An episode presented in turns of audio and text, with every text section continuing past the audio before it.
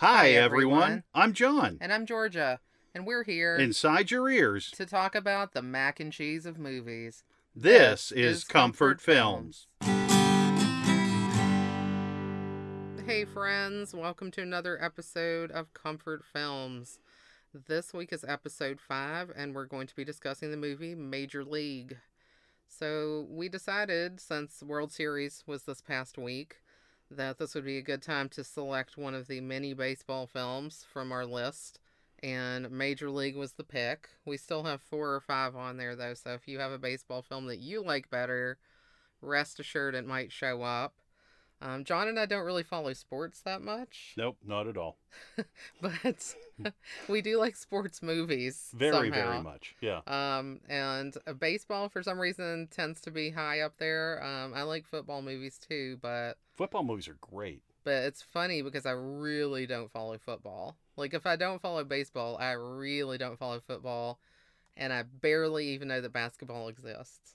Basketball is fun to play. Yeah. Football, I just have memories of getting up really early in the cold to go to games with my dad. We'd go see the Patriots. Yeah, he was a big football guy. He was. He was a big sports in general guy, right? All the way, yeah. Yeah, I uh well, I grew up in the middle of nowhere, so we didn't really have pro sports anywhere. Um to indicate that, I'm I'm sure that most of the people that I grew up around were probably really excited that the Braves won this week. Um because that was the closest to us even though it was like probably a 10 hour drive and two states away um, because Mississippi has no pro sports. Um, so I don't think I went to a pro sports kind of event until probably into my 20s uh, when we went to Pittsburgh uh, to see your dad hmm and we went to see a Pirates game. Yeah. Um, so that was my first game. And it turns out that even though I really don't like following sports on television, I do actually like going to baseball games. It's fantastic to see a game live. Yeah. And even if I don't really have a horse in the race, I really enjoy it and I like watching it. Unless it's a pitching game, which kind of turns really boring. Like, I know that's kind of ironic because you're seeing a great pitcher at the top of their game. That means nothing's happening and you're just striking people out and there's no running, and that's the part I like. So, I'm a goober. Everybody who knows anything about sports is probably like rolling their eyes at me. Sorry. Um, but that's just what I like. I like the fielding. I like seeing all that stuff happen.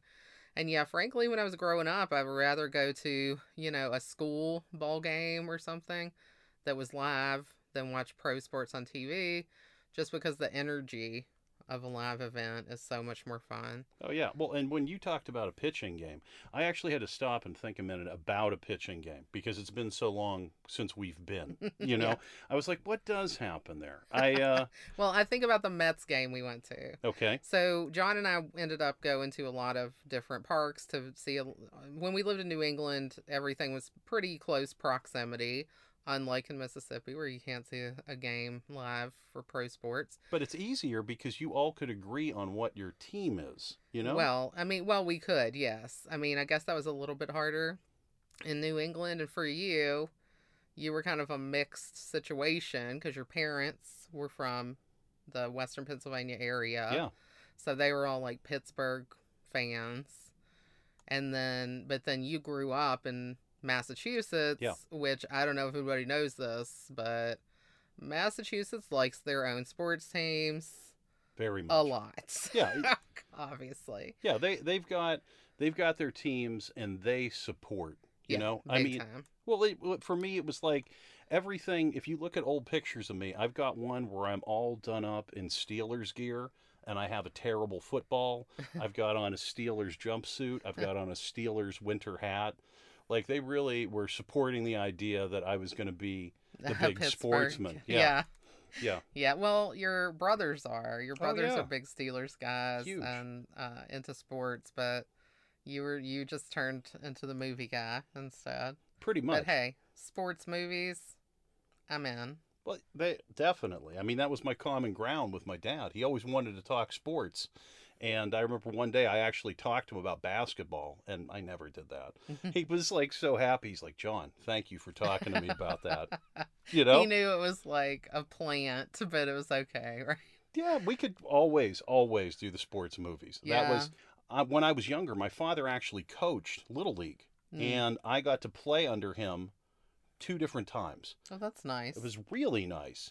And I always was moving around different positions. He would try me everywhere. Like he tried me as catcher, then he tried me as first base. Then he tried me, I think, as shortstop. Then I think he tried me as third base. And then I famously ended out in left field. And uh, left field is famous because one time I was out there during a game and I really had to pee. of course. Of course, with me. And I didn't want to leave my post because I was like, oh my gosh, what if the ball comes out here? I don't want to miss any action.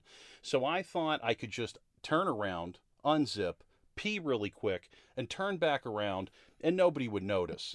you know, like a magic trick. and uh, so I did that, you know, and I thought I had pulled off, you know, this amazing deal out there that no one saw because there was so much other action out on the field. Um, when I went back in after the inning, my father actually said to me, uh, John, did you take a leak in left field?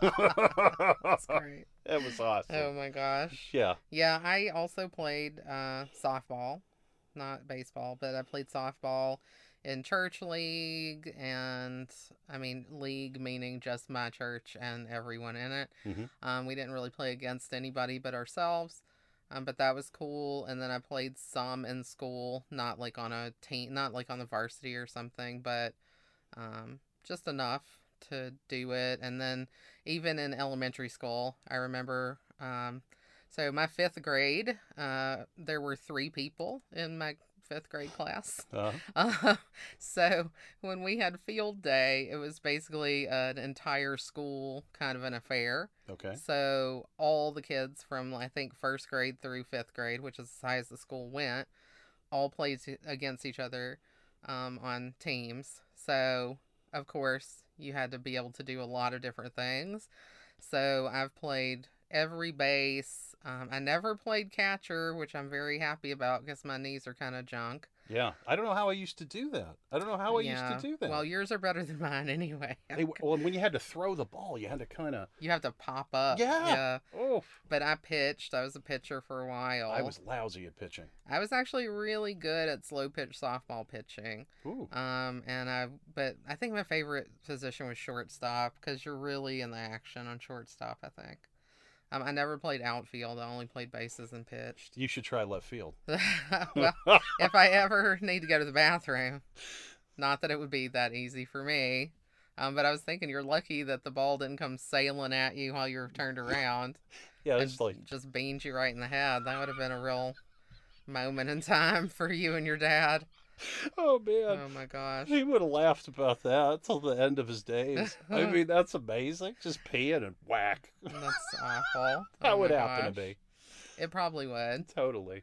Um, so anyway, um, I don't know if you're aware of this, but this is actually a podcast about movies. Oh. Not baseball games and not peeing. Oh. Shoot, I might be in the wrong place then. Is yeah, the- I know. Well, I Which know. closet is this? Is this? I know you have a lot more peeing stories that you so could many. share. So, Oh yeah. um, future podcast idea, just stories of pee. Totally separate from comfort film.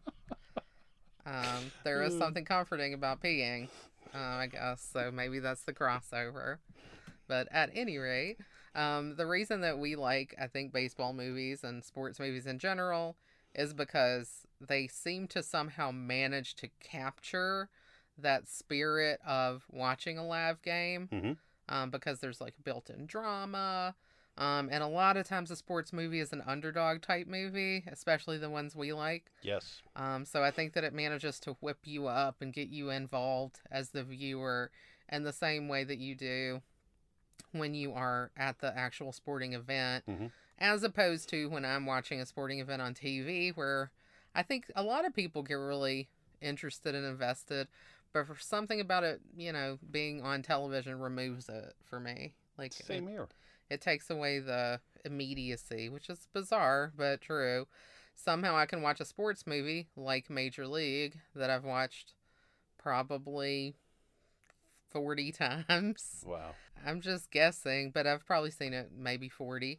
Um, and even though I know what's going to happen and I know half of the lines in this movie because it's super quotable, Very much. and which is one of the reasons I like it, I still get swept up in the excitement and the action of this team trying to pull themselves together and, you know, do what they do, which is win games. So, uh, as we move into actual discussion of a film, uh, comfort film, let's go ahead, uh, John, and would you like to read a short synopsis of the film? Sure, I'd be happy to do that. Major League is a 1989 sports comedy starring Tom Berenger and Charlie Sheen. Not to be confused with 1986's non sports, non comedy Platoon. Also starring Tom Berenger and Charlie Sheen. Different movies. Different but the same. I don't know about that. Was it? no, not at all. Maybe we'll revisit that later. oh, man. the owner of the Cleveland Indians has died, and the ownership of the team is transferred to his ex showgirl wife, Rachel Phelps, played by Margaret Whitton. Rachel hates Cleveland and wants to relocate the team to Miami, which is offered to build a new stadium and promised her enough perks to make it the most lucrative deal in baseball. Per the contract with the city, attendance must fall below 800,000 for the year in order to move the team. Much to the chagrin of the rest of the organization, Rachel puts together a ragtag roster of has-beens and never will be's in the hopes of the Indians finishing dead last. Much to the surprise of general manager Charlie Donovan, Charles Cyphers, the reputation of the Cleveland Indians is so poor that prospective players and management balk at offers to join the organization. At spring training in Tucson, the management looks in horror at the players assembled, causing newly appointed Indians manager Lou Brown to sarcastically remark with a chuckle, My kind of team, Charlie. This is my kind of team.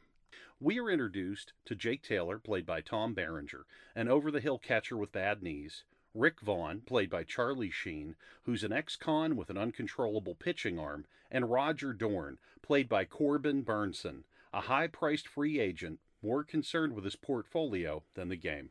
Rounding out the team are power hitter Pedro Serrano, played by Dennis Haysbert, who can't hit a curveball, and Willie Mays Hayes, played by Wesley Snipes, who claims he can play like Mays and run like Hayes.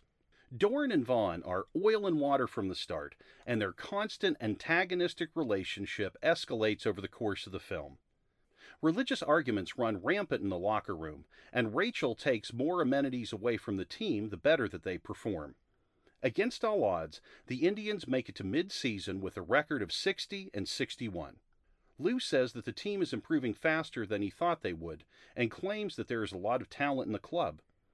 Recognizing the tremendous effort that the team are putting in, Charlie Donovan has a heart to heart with Lou and informs him that Rachel created the team to fail and that everyone will be sent back to the minors or outright dismissed at the end of the season.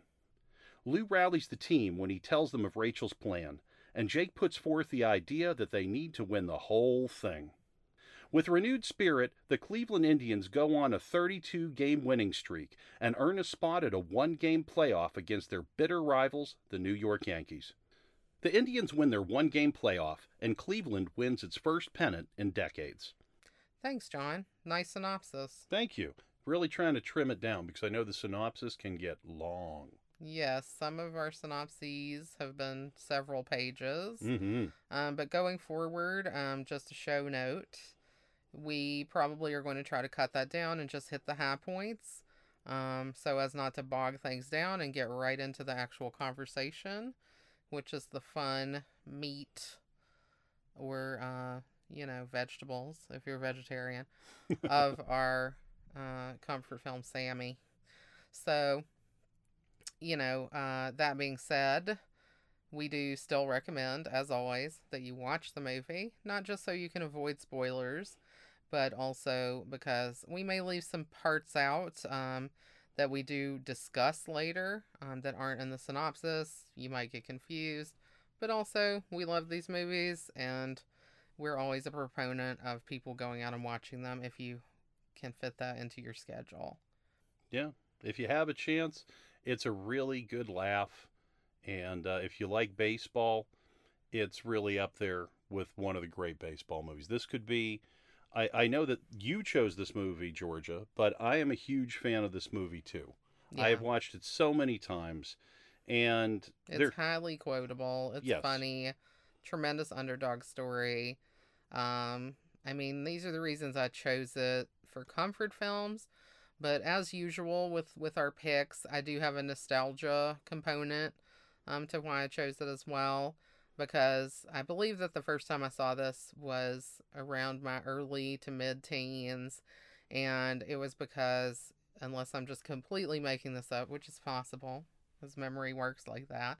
uh, I remember that my stepbrother is actually the one who said that I should watch this. And I do remember sitting down uh, with him and with my sisters, who are a little bit younger than me, and we all watched this together, probably without our parents, because I know my mom in particular would have probably been horrified. Uh, they were watching this extremely profanity laden film. but uh, I watched it, I loved it, and I just kept watching it over and over again, um, revisiting these characters and the story and the hilarious kind of one liners that are dropped throughout. How about you? When did you first see the film? I first saw this movie, I think, around the same time when I was, uh, I don't know, this came out in 89. hmm And I would say that I probably saw it in maybe 90, uh, maybe the latest, 91. hmm What used to happen for me is for Christmas, I would ask my Uncle Francis to actually send me movies that he taped off the cable channels. Oh, So I was able to get all of these movies that I wanted to see, and R rated movies generally were not on the menu.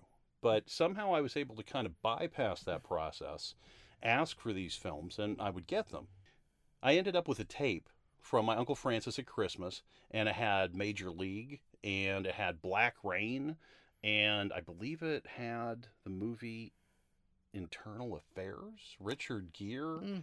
and uh, Andy Garcia, maybe. I was gonna say with the first two, if it had another movie on there that was one of your big faves, that would have been like the trifecta. But I don't know if Internal Affairs really rounds it out for you. I could be wrong. I don't even remember the year of Internal Affairs. I was don't just know. Maybe you're just associating it with another Andy Garcia that's probably it. because of Black Rain. It's well, Andy Garcia is not a major league. no. Andy Garcia is not in Major League. Too bad. He would have been good in it. Yeah, he would have been awesome. so I got this tape with two movies and a third. We don't know. We don't know. We don't know what it is. And I watched it with my dad, and we just died laughing because, like I said, we have a history of baseball, you know, and we would go to these games, and it was always a great bonding moment for us. So a lot of jokes, a lot of laughs, a lot of great memories, uh, a lot of really not talking to my mother about what we were What were watching. know? Keep the moms out of the room for this. If you do watch it, I guess is the lesson. That's what I learned when I was a kid. Um, but yeah, it was. yeah, this uh, is not a mom friendly movie. um, very locker roomy at times. very Uh, much. and you know, it is very problematic when we look back at it in Oh some ways, God. which I'm sure we'll get into. Yeah, Um, but at the same time, for a teenager, um, I think it's a fun time. Yeah. sure. yeah. it- especially back in the early 90s uh, when we saw it. But that's really cool that your Uncle Francis sent you these recorded videos. That was probably an awesome gift for you. I loved it. I Yeah. loved it. I remember the first one he sent me. This one I remember completely well. So the first tape he sent me had Animal House, Beverly Hills Cop, and Caddyshack. Oh, wow. That was like a power tape. Yeah, for you, that is like uh, a slam dunk, Yeah, we rolled out the hits. a three pointer. Yeah. Listen to all my sports metaphors. You're very good. Clearly, I know nothing. You're pitching a perfect game. Oh boy, I'm batting a thousand. Uh, you're uh, uh. Touchdown. Oh, I'm taking a knee right now. I'm taking a knee because that's classic. I never that's knew classy. what that meant until you told me. I never even understood. And it took me a long time to figure out what that. Even with the explanation. Yeah. I'm pretty uh, thick in the head when it comes to sports stuff. Me, I, I'm smart about so many things. Sports is probably just not it. I understand basketball because I was a basketball manager in high school. hmm I understand softball, baseball. Football took a long time for me. And uh, we've still never been to or watched a hockey game, although I think I get what's going on there. I know a little bit, I think, of what's going on in hockey. It's like ice soccer. That's like what hockey that. is like with sticks. So if you folks out there, any of you are like me, um, and you don't know what's going on with football a lot of the time, I got a little bit of an idea from sports movies and my dad. Everybody tried to train me the best they could, but I found out the take a knee thing actually in college, and I was watching a, a Patriots game, and they were just destroying the other team. They were up so much that there was no possible way that the other team could win. So what happened is when the ball was with the Patriots, what they did is instead of snapping the ball to the quarterback, they actually just went down and took a knee. So that was the play. They just let the clock run out. And when this good happened, sportsmanship. right, and then everybody just started saying, "That's class. That's class." So Well- I I still say that. That's class. I'm just gonna insert uh, another story of my in inability and ineptitude um, around sporting events. Like when I moved to to Massachusetts, as we noted, and as probably everybody in the U.S. at least knows, Mhm. People in Boston are pretty serious about their sports teams and things. No fooling around. So, you know, again and again, I grew up in Mississippi. We have no professional sports teams in the major league um, groups anyway. We have some minor league teams and things like that. But, you know, geographical proximity wise, people were rooting for like the Dallas Cowboys, which is two states away, and the Atlanta Braves, which are two, states away. hmm I uh, arbitrarily chose my team to be the Toronto Blue Jays. Uh, I don't know if it was because they had won a few World Series or because I was obsessed with Canadian comedy troupe Kids in the Hall, Oh wow. who were based out of Toronto. And I thought, hey, this team is the closest to the Kids in the Hall, so I will pick them. But anyway, back to the story. But that's phenomenal. I just want to congratulate you. Well, and that we saw great reason. and we saw the Blue Jays in Mhm. real life actually, which was great. Yeah. Um, really nice stadium, and the tickets were mega cheap. Were they like seven bucks? They were like, well, maybe in Canadian bucks. I don't remember. They yeah, were it was like they were less than fifteen dollars. Yeah. and we were right behind home plate, even though we were on the top tier. Mhm. Those we could see perfectly. It was amazing. It was very fun. It was one of the best games we've seen. Pittsburgh was Pittsburgh Pirates game we went to. The first game I went to was also amazing. Um, you know, and we saw a bunch of other teams that were great, pretty much clustered in that New England area. At one point, we actually were trying to go to all of the baseball parks. Yeah. Yeah, And- and, we hit the Orioles, Mhm. the Phillies, Yeah. The Mets when they were at Shea. Right. Yep. The Red Sox we saw multiple times because that was closer to home. That was easy. Yeah. Um, who else? Toronto, Yeah. Pittsburgh. We drove by Cleveland Indians Stadium when we were going through Cleveland, but either they weren't playing at the time or it was like preseason or we just couldn't get tickets. And I also was making a lot of jokes that I was saying that uh, there would be a statue of Tom Berenger just to commemorate it. And I, I just I, I talked about that so much. I just convinced myself that maybe you know maybe some other people from the film that have a Oh statue gosh. of. Yeah. Lou Brown statue is Oh, what I want. But I would put money in for that. I would totally chip in for the Lou Brown. Uh, Thank but, you. but at I'm still trying to tell my story, and I keep getting sidetracked by other many, many stories. When I moved to Massachusetts, it was you know the fall, so it was coming up being football season, and uh, people were talking about the Patriots, and I said. This is gonna be good. I said, "Oh, I've never heard of them. Is that one of those new teams?" because this was just after they had expanded, you know, the the NFL to include a few different teams. Um, I'm lucky to be alive. Is the end of that story. People looked at me like I was an insane person and they wanted to murder me. but luckily I made it through. Um, they chalked it up to me being probably an ignorant Southerner, which you know sometimes it pays to sound like this. Rarely, but sometimes. And uh, we moved on. But yeah, that's my story of how dumb I am about football.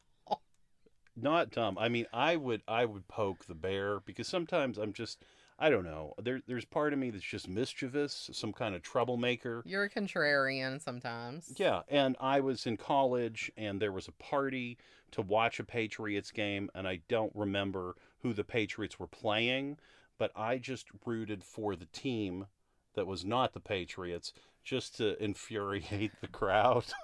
Well, we actually had at one of my one of the places I worked when we lived in Massachusetts. There was a guy that uh, was in my department who was a Yankees fan, hmm which is kind of like the cardinal sin in Massachusetts to be a Massachusetts resident who likes the Yankees, and that was Peter. Uh, he also loved snow and winter weather, and we worked at the electric company, and snow was kind of a nightmare for us, especially icy snow because it meant the power would go out. But he was always excited about winter coming and having snow and getting his snowblower out of the garage, and it would just drive everyone nuts. So, if it was spring and summer, he was driving people crazy being a Yankees fan. Fall and winter, driving people crazy, uh, enjoying the snow when all the rest of us wanted to move to another state, like Margaret Whitton's Rachel Phelps character here, Yeah. who's like, no more Cleveland for me. okay, back to the movie. I don't miss the movie. snow. I just want to I don't miss the snow. Oh, I don't either. don't miss the snow. I, it's sometimes too hot here, but it's not snowing, so we have that. I like snow in LA because mm-hmm. it's on the mountains in the distance and you can see it, but you don't have to feel it, drive in it, etc. Shovel it. It's Yeah. pretty, but the visual element is about as much as I want to do with it at this point after 11 years in New England. I feel you. I feel you. Well, Worcester in particular, because Worcester is a snowy, snowy, snowy small city. you. hmm We've really, I mean, this has been pretty. we good. really off roaded, yeah. We did. We're did. gonna pull back onto the road. All right. So, does Major League fit into the traditional definition of a comfort film? Um, to some extent, yes. I feel like the answer I always have for this question is mostly, but not quite. Um, for nostalgia purposes, for me, it certainly does. Um, for sports movies, just kind of having like that underdog theme.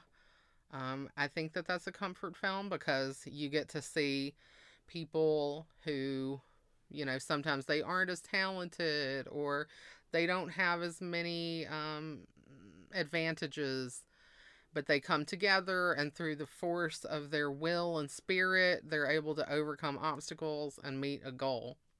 And that's what happens in this movie. So, in that respect, there's like the hope element, there's the happy ending, um, the triumph. These things all, to me, lend themselves to a comfort film. Um, that being said, there are a lot of problematic parts of this that I really noticed Most um, when we came back to the movie.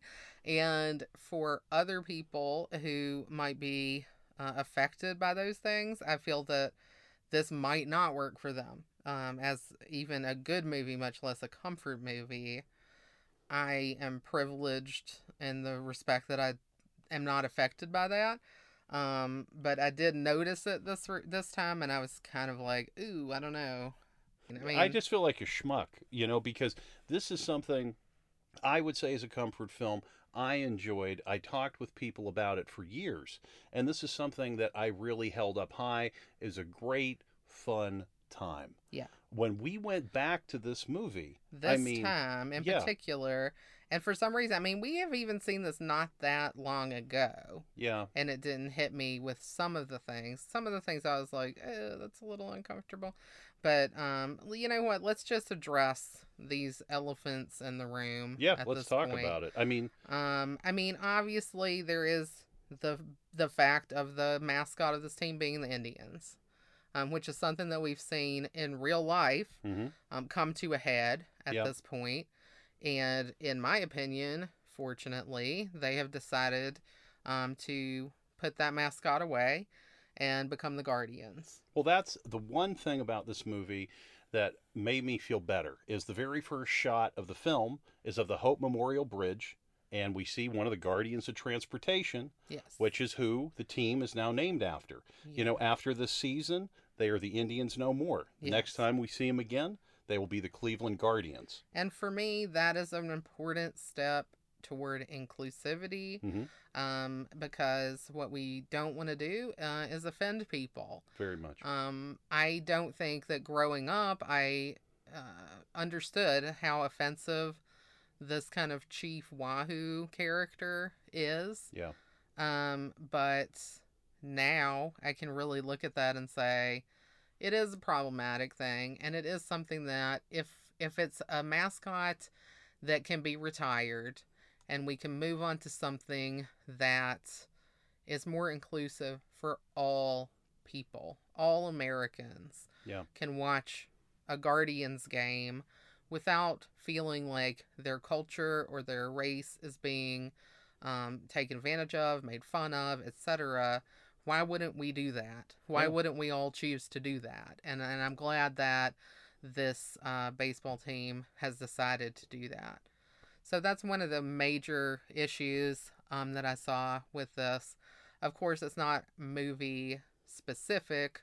It just happens to be that there's this real team that they chose that has this problematic uh, mascot, and we have other mascots that still exist that have these same problems. Yeah. So you know, over the course of the next few years, I think we we may see more of these changes start to happen.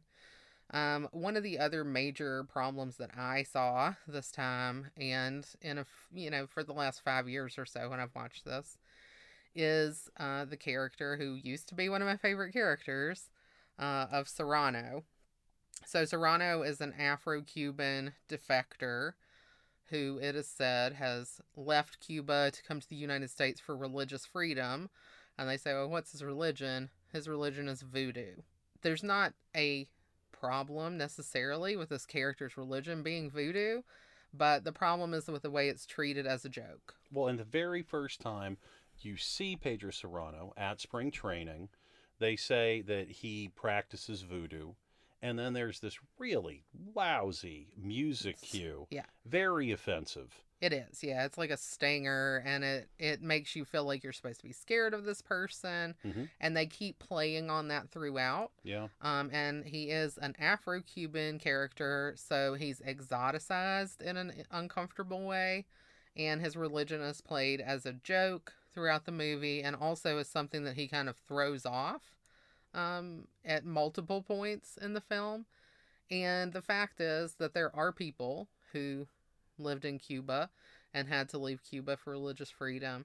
So playing off a choice like that as a joke is a little bit of a problem um, among kind of other difficult issues with the Serrano character. Um, the ac- the accent is like very exaggerated Spanish as well, and you know this doesn't have anything to do with the actor. No. Um, Dennis Haysbert is actually phenomenal. And one of the great reasons that I like this movie to begin with, I've always really liked Serrano as a character. He's the he's the hitter, you know, and he overcomes his inability to hit the curveball. Um, I actually also read in trivia that some of the actual home runs that Serrano hit, Haysbert is actually the one who hit them, oh man, how cool is that? which is awesome. I mean, the guy could even play baseball. Wow. Um, and he's he's a very fantastic actor. He's been in a lot of other stuff. If it was me there, I would have uh, not hit the home run. I wouldn't have even, I probably wouldn't have even bunted. I don't know. Maybe I would. I was pretty good at softball. I wouldn't have even made contact with the ball. I would have really well, if people are out. throwing it at 95 miles an hour, Oh man, my arm would fall off. yeah, probably so. But um, yeah, nothing bad about the actor. It's just about the actual way the character is treated.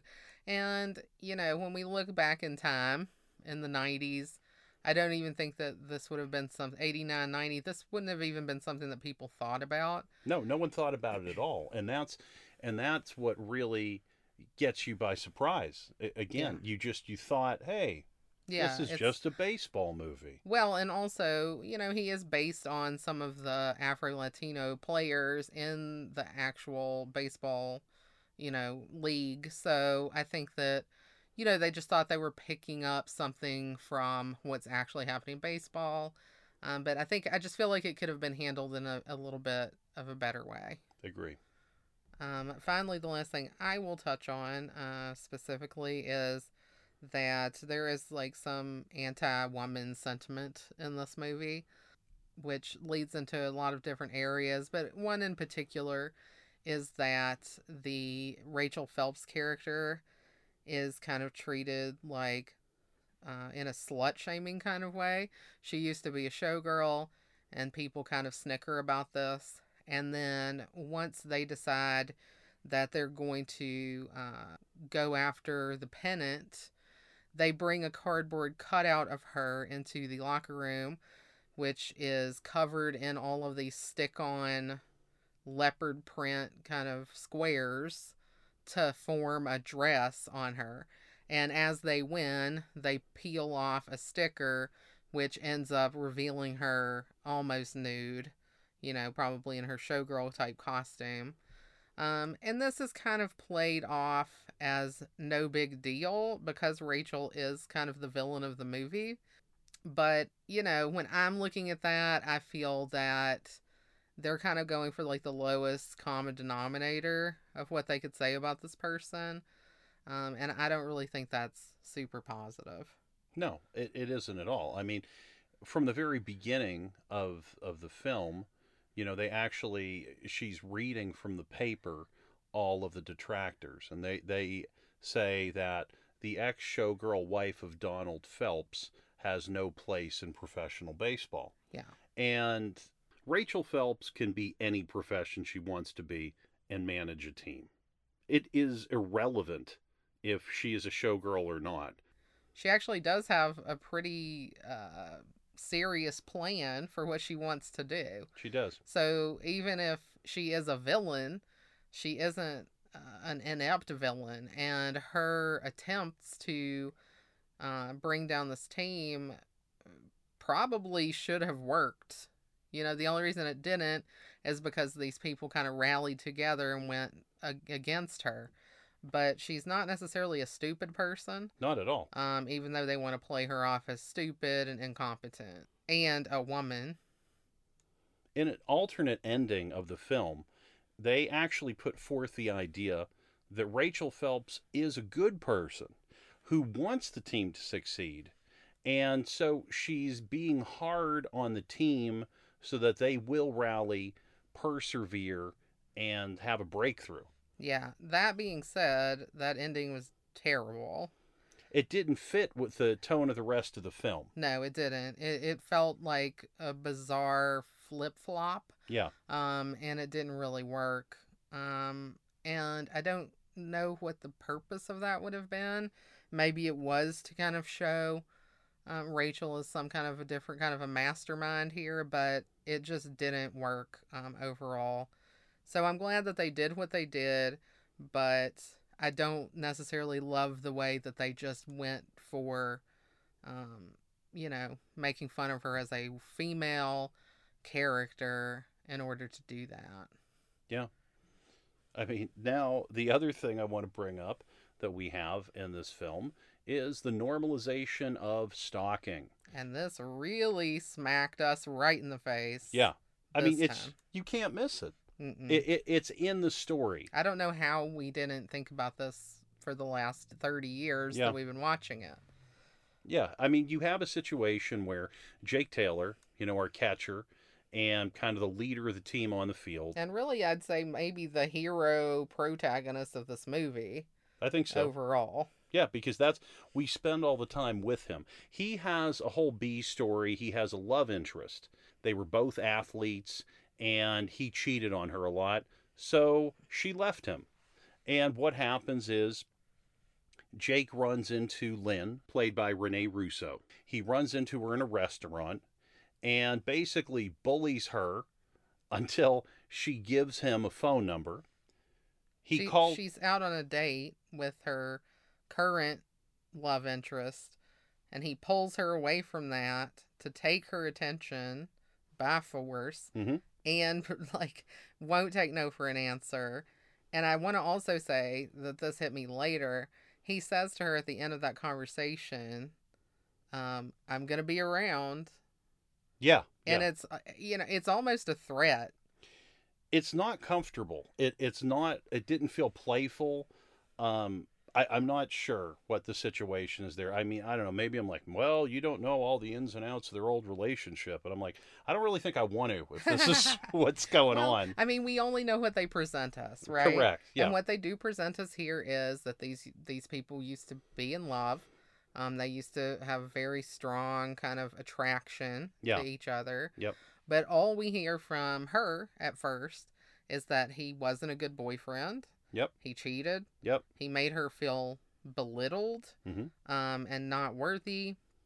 And now all we're seeing is that he is pursuing her against her wishes when she Mhm. continues to say no. Yeah. Um, she doesn't want to give him the phone number. Yeah. The next day, when he tries to call her, he finds out that she's given him a fake number. Mhm. Does he let it go? Absolutely not.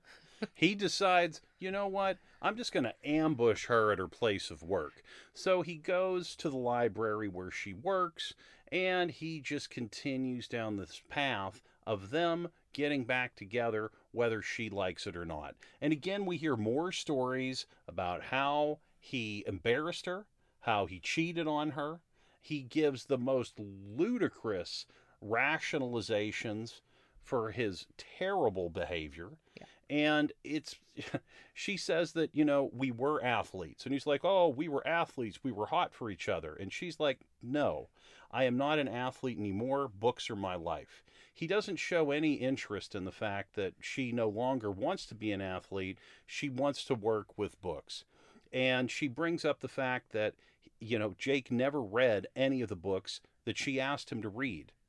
And, you know, it, it's like the one thing it seems that she wanted from him, and he couldn't be bothered to do it. Yeah, and and he continues to deny her uh, requests. She asks him at the library, "Let's go to my office so we can talk about this." He doesn't want to go to her office. Nope. He wants to have a public confrontation. Yep. And he does again end up embarrassing her, this time at her place of work in front of all the library patrons. And then, you know, we have a, a situation where it's still not over. We see uh, Jake, uh, you know, waiting for a, a plane, and he's reading a comic book version of Moby Dick. It's one of the books that Lynn asked him to read. And uh, Willie Mays Hayes, Wesley Snipes said, Why are you reading this book? Jake saying, Because Lynn wanted me to read this book, but I don't know where she is, so there's no way I can pursue this relationship any further. And then Willie Mays Hayes says to Jake Taylor, Then why don't you just go to her place of work and tail her home? And Jake Taylor says, Well, isn't that juvenile? And Willie Mays Hayes says, Yes. And then the next scene, we see Jake Taylor go to the library, tail Lynn. I mean, this is this is creepy stuff. This is just straight stalking. Yeah, I mean, the the movie plays it off a little bit. yeah, it does. It um, does. and and you know I think that that continues to happen Mhm. um throughout. But he follows her to this place. He does have a moment where he thinks, "I don't know if I should be doing this," Yep. and goes to a bar and has a drink. But he just decides to go for it, and he ends up somehow getting into the building and then up to the the apartment where the elevator just opens onto the actual apartment. Oh, he walks in, and then just the, the weird alternate reality continues. Jake walks into this apartment, and also, I'm going to backtrack one second. I don't know any place that you can go to that's hooked up to an elevator where you just push a button and you're able to walk into anyone's apartment. No. That's number one. So well, I mean, if you're in that kind of apartment, you assume that it's an expensive place that might have a drop of security. right. So move immediately. Yeah, you don't want to live in that building. So he goes up the elevator, the doors open, there's a dinner party, and uh, Lynn says, Jake, it's not my place. And it's just kind of like, you know, it's just said. It's not like, She's Get- not mad even. no, she's not like, get out of here, It's, psycho. It's like she just expected this to happen, which is concerning. very much. And then we find that this is the apartment of her boyfriend, who we find out is actually her fiance, and they're having a dinner party with other guests. And then Jake just proceeds to go in and sit down at the dinner party. And he talks about his career in baseball. He talks about how he wanted to marry Lynn, but she got away. Very, very awkward. Yeah. And then he leaves, and the fiance says, Stay away from her. And in a vulgar way, he responds that he will do no such thing. Yeah. Yeah. And again, we are on his side the whole time. Yep. Um, the last things that happen, which is again kind of a combination, is that uh, at one point, uh, Lynn is actually at a ball game, and Jake sees her after the ball game is over, and he again tails her. Yep. Uh, this time, he actually borrows the bullpen car hmm so that he can chase after her Yeah. um, and goes to her actual place where again somehow he walks up the stairs into the apartment without us understanding how he can even access this place Yeah. I mean, we, we don't hear a knock. We don't hear a doorbell. We don't hear a hello. He just walks right into her apartment somehow. And again, this just seems to be BAU. she's somehow. not alarmed in the least Nope. Nope. Nope. in fact much the opposite Yeah. Even though she continues to say that she doesn't want him there and she's getting married in October and all of these things to dissuade him, they end up sleeping together. Yep. And uh, again, whether the consent here, folks, um, it's really a problem. Well, and then again, this is not the last time that this happens in the movie. The last time he barges into her apartment, it's the same apartment. Again, no knock, no doorbell, no hello. We see him walk in. We see him holding keys. So it's like, does he have her keys? Is he carrying his car keys? We have no idea. But it's a dark, empty apartment because she's moved out at this point because she's moved in with her fiance.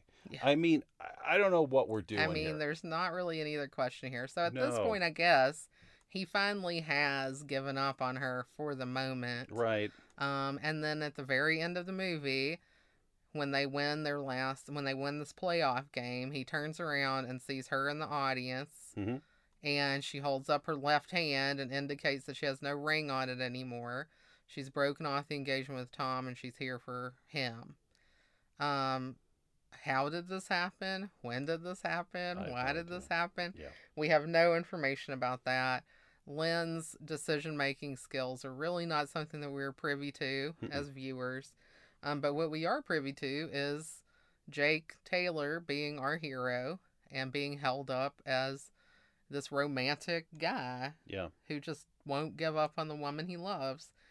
And I think that when we go back to older movies, even not that much older at this point, just even five, ten years ago, but certainly back into 80s, 90s, we have a lot of cases where you have this heroic male character who you're supposed to be relating to and who's kind of like your man in the movie hmm um, doing these things that are presented as these grand romantic gestures, which in reality are, in this case, stalking. Yeah. Um, in this case, not you know, ta- not making sure that you have consent from someone, um, but just bullying someone. Uh, that was a word you used Yeah. when we discussed this. There's bullying going on here.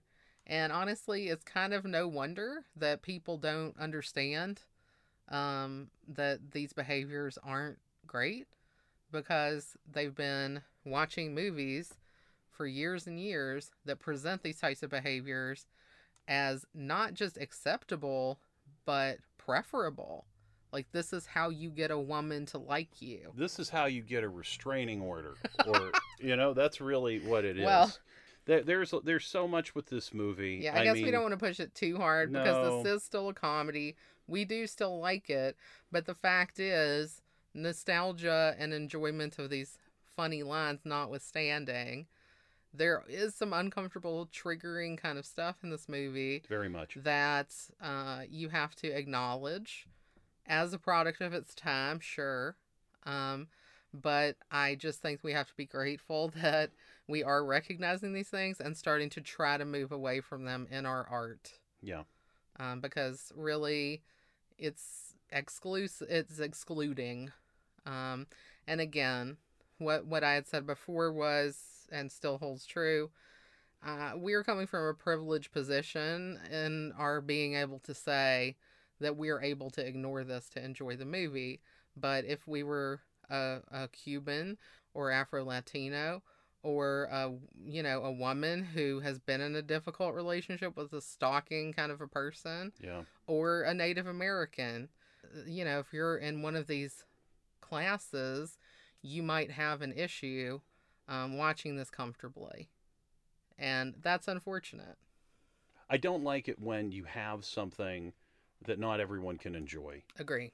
If anyone's feelings are hurt, if there's something off, you know, it, it's something I, I just I don't I don't want to be a part of Yeah. really. Well, and as we look back on these movies, we're finding that some of the movies that we had uh, these nostalgic feelings for do have these issues. Yeah. And if we choose to uh, discuss a movie that has those issues, we are definitely going to call them in Very um, much. for those issues and make sure that we acknowledge that, um, you know, to be responsible uh, as podcasters and as, you know, fellow human beings. So, you know, the thing with this movie is that even with all its faults, it is extremely influential Absolutely.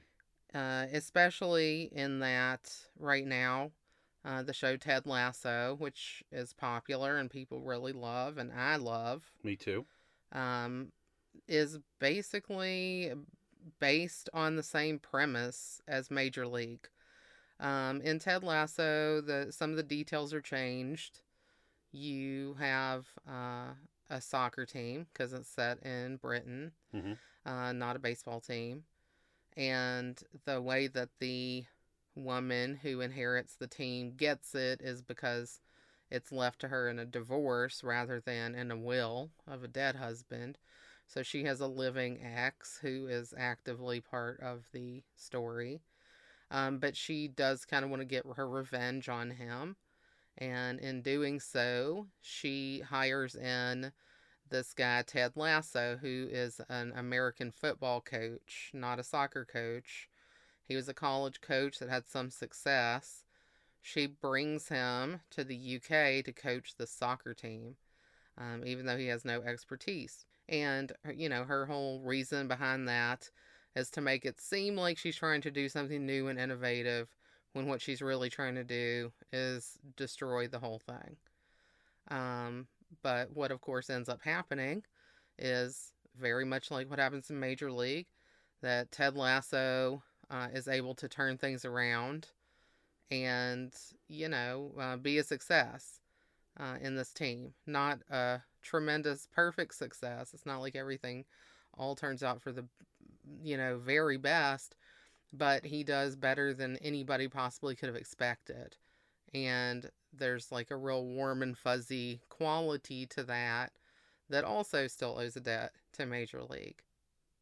And you you have to know that the writers of Ted Lasso certainly had Major League in mind and were thinking about the very positive things about the movie with the underdog story and you know just kind of the ragtag group and people pulling together as a team to succeed um, and changing hearts and minds and things like this when they were writing the show.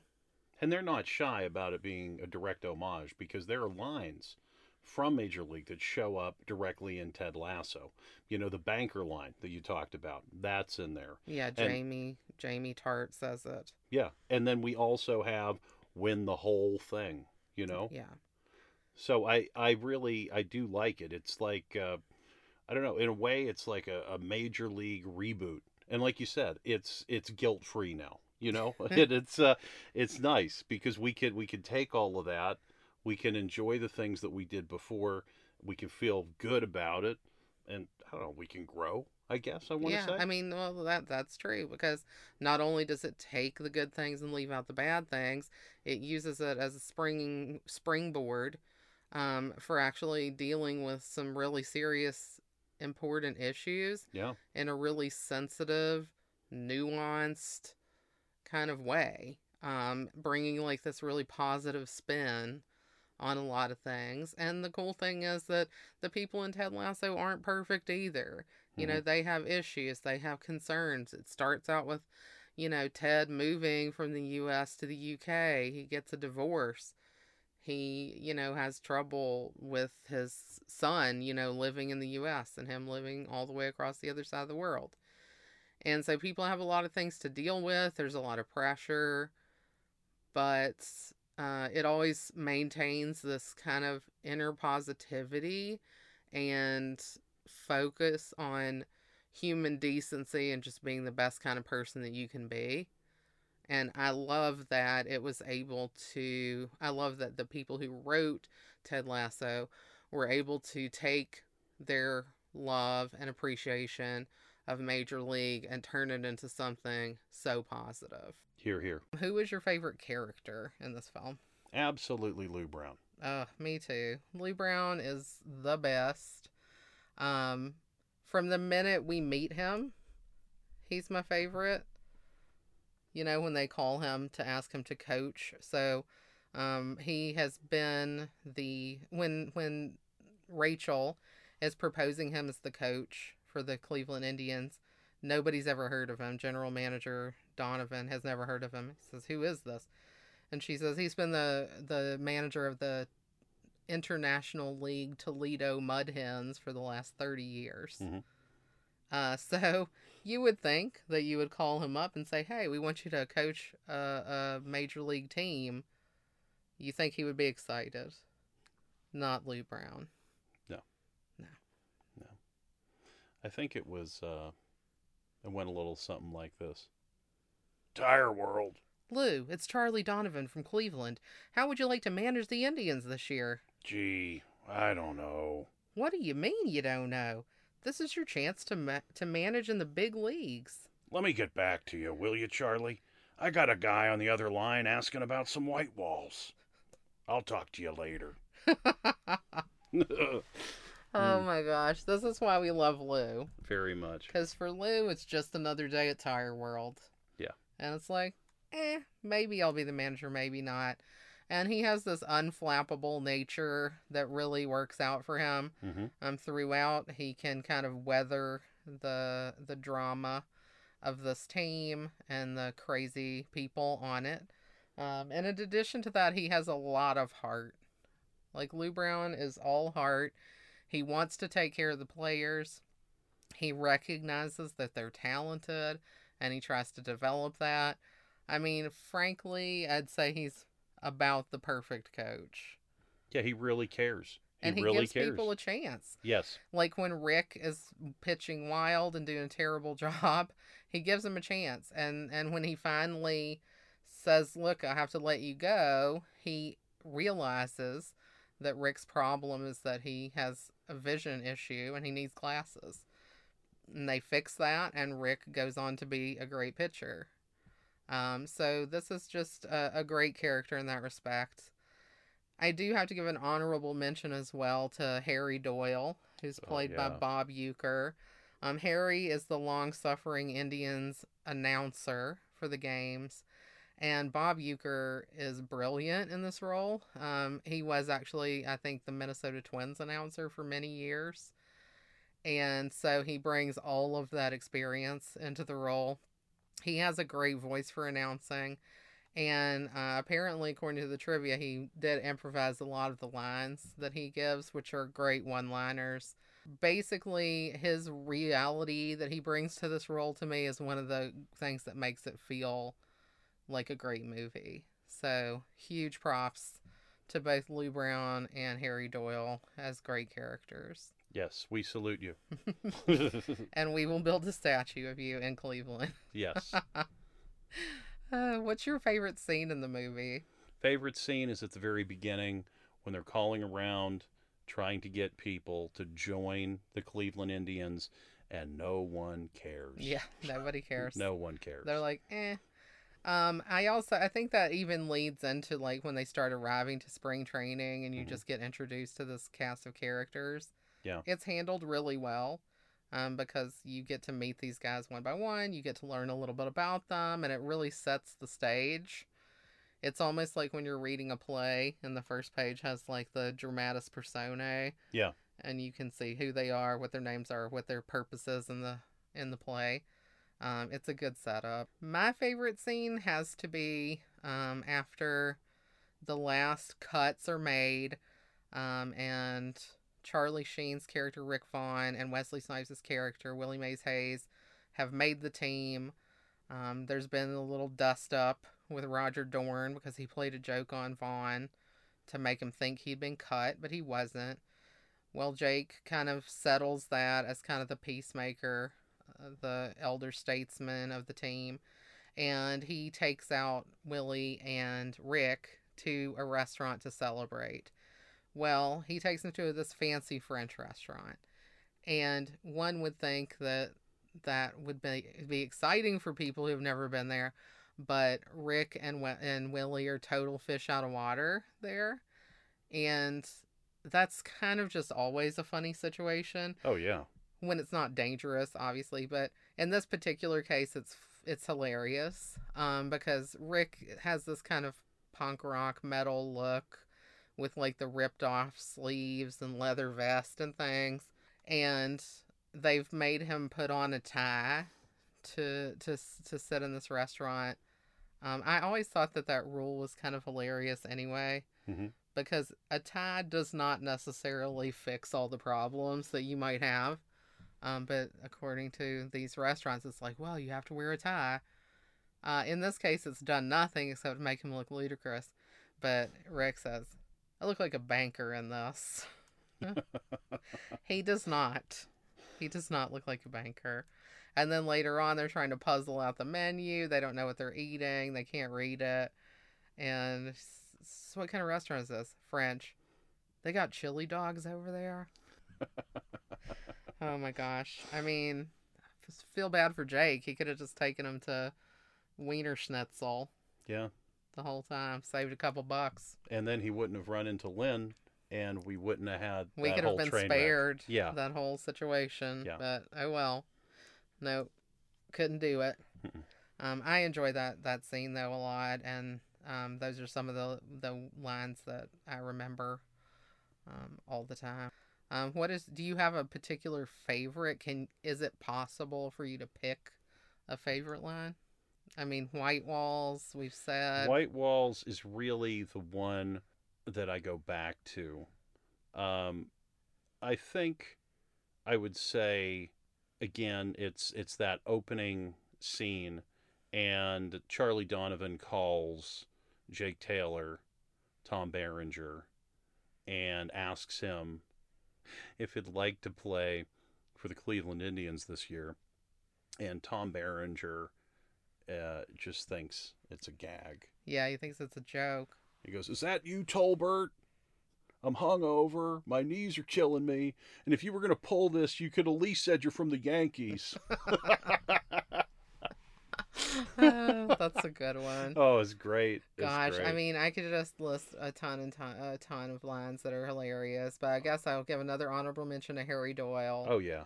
and uh, one of Bob Uecker's amazing improvisations.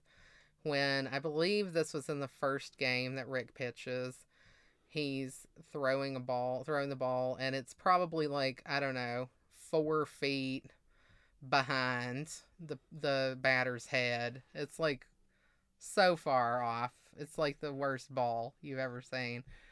And Harry just says, just a bit outside. like, ah, I mean, he's like always trying to make it seem like what's happening is good. He's keeps he's trying to keep the Indians seeming favorable all the time.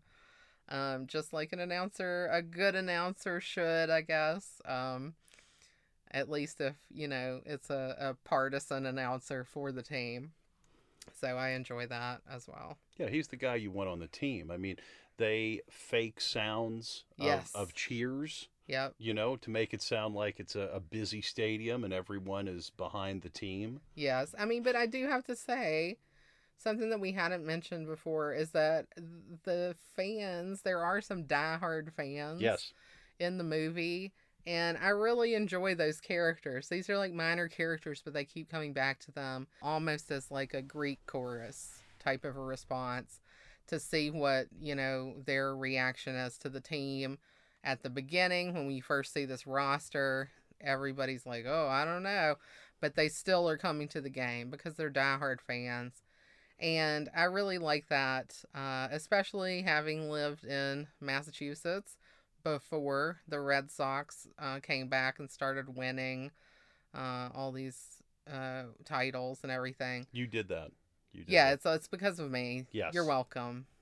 My n- lack of knowledge that the Patriots even existed helped to make the Red Sox win. Um, no, they won in what 04 or something.